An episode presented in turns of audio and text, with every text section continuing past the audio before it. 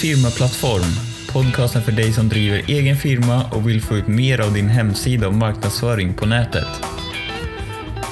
Få den fullständiga upplevelsen på firmaplattform.com där du kan registrera dig utan kostnad för sammanfattningar av episoderna, länkar till nyttiga artiklar och få tillgång till kommande webbinarier som bara kommer vara tillgängliga för medlemmar.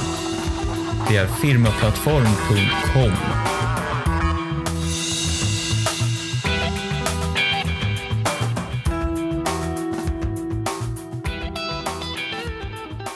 Hej och välkommen till det här fjärde avsnittet av Firmaplattform.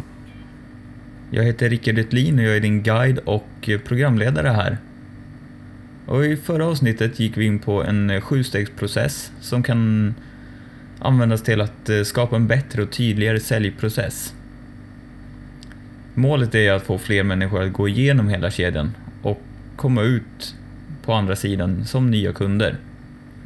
I det här avsnittet ska vi gå in på vad du kan göra för att bygga förtroende och utbilda potentiella kunder.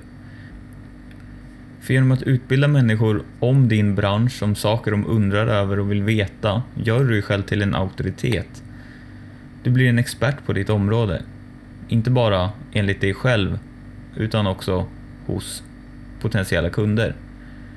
Och människor känner mer förtroende för personer de ser som experter. Det är därför det är så viktigt att inte hoppa över de tre inledande stegen i den säljprocess vi pratade om sist. Att få någon att känna till dig är steg ett och naturligtvis helt nödvändigt. Men steg två och tre, att få dem att tycka om dig och känna förtroende för dig, är otroligt viktiga steg. Och dessvärre är det väldigt många som missar de stegen. Att bara vara känd av en potentiell kund är inte längre tillräckligt. Du måste visa att du har något av värde att komma med. Och du måste visa prov på din expertis redan innan någon blir din kund. Så hur bygger du upp detta förtroende då?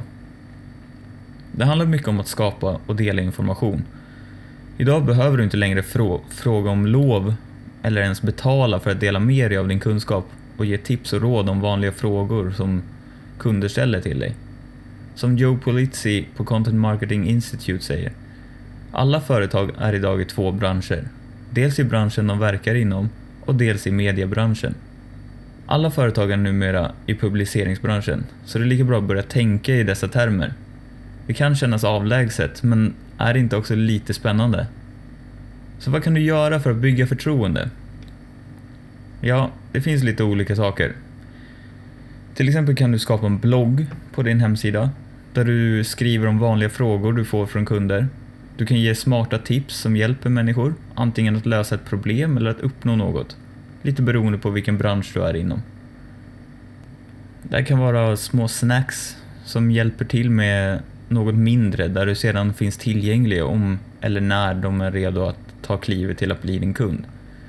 En grundregel kan annars vara att du behandlar frågorna vad och varför av ett problem eller en lösning, men lämnar frågan hur utanför. En fördel med att ha en blogg eller att lägga upp artiklar ofta åtminstone på sin hemsida är att sökmotorer älskar sånt. Och uppdaterat innehåll är alltid mer relevant för människor och därför blir det också mer attraktivt för sökmotorerna. En annan fördel med blogginnehåll är att du kan återanvända dina inlägg till längre artiklar eller sammanställa några, några av dina artiklar till en eh, e-bok eller, en, eh, eller ha som grundmaterial i olika workshops. Ett annat medium du kan använda är att eh, använda sociala medier till att bygga förtroende. Det kan kännas så uttjatat vid det här laget, men det är faktiskt en fantastisk möjlighet till att nå fler människor. du kan expandera den här kategorin från att bara handla om traditionella sociala medier som Facebook, Twitter, LinkedIn till att inkludera alla plattformar som inte är din. För även om du har en profil på ett av dessa nätverk så är det ju inte din plattform. Om det finns hemsidor som är specificerade för din bransch, se till att skaffa en profil där. Kommentera på artiklar och liknande. Om du är ett eh, B2B-företag kan LinkedIn vara en enorm tillgång för dig också. På alla dessa plattformar ser du till att skapa länkar tillbaka till din egen hemsida. Du behöver också en tilltalande och professionell bild på alla dessa profiler. Se till att hålla all information uppdaterad och optimerad så att människor kan hitta tillbaka till dig och din hemsida. Ett tredje sätt till att bygga förtroende är att eh, jobba med att få recensioner. Du kan aldrig få full kontroll över den här delen eftersom den bygger på att få andra att agera och till att tycka till om dig. Men att ignorera recensionssajter som hjälp och liknande kan bidra till att dra ner ditt rykte. Människor har lättare för att dela med sig av dåliga upplevelser än, än när något är bra. Därför riskerar du att få många fler negativa recensioner än positiva, även om bara 1% av dina kunder faktiskt är missnöjda. Genom att arbeta med att få fler recensioner kommer du kunna få fler av dina nöjda kunder att agera och lämna en kommentar. En bonus med det här är att recensioner från tidigare kunder väger tungt och ser bra ut hos potentiella kunder. Den fjärde och sista delen handlar om att få utlåtanden från kunder. Precis som med recensioner är det viktigt att jobba aktivt med det här. Att få fler utlåtanden från dina kunder är ett effektivt sätt att bygga förtroende och stärka ditt varumärke. Använd utlåtandena du får i din marknadsföring. Och precis som vi var inne på i avsnitt nummer två kan det dina kunder säger i utlåtandena ge dig tips på vad som skiljer dig från dina konkurrenter. När du använder utlåtanden i din marknadsföring är det viktigt att tillägga att du måste vara noggrann med att, vara, att få tillåtelse från kunden att använda det.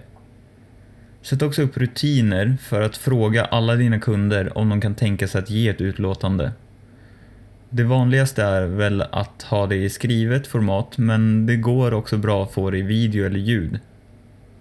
Och, eh, och med det så sätter vi punkt för detta fjärde avsnitt. Eh, förhoppningsvis har du fått lite tips och idéer på vad du kan göra för att bygga förtroende. I nästa avsnitt ska vi gå in på vad utbildande material är och hur du kan använda det. Jag hoppas vi hörs då. Jag heter Rickard Etlin. Jag eh, tackar för mig och önskar dig en väldigt trevlig dag.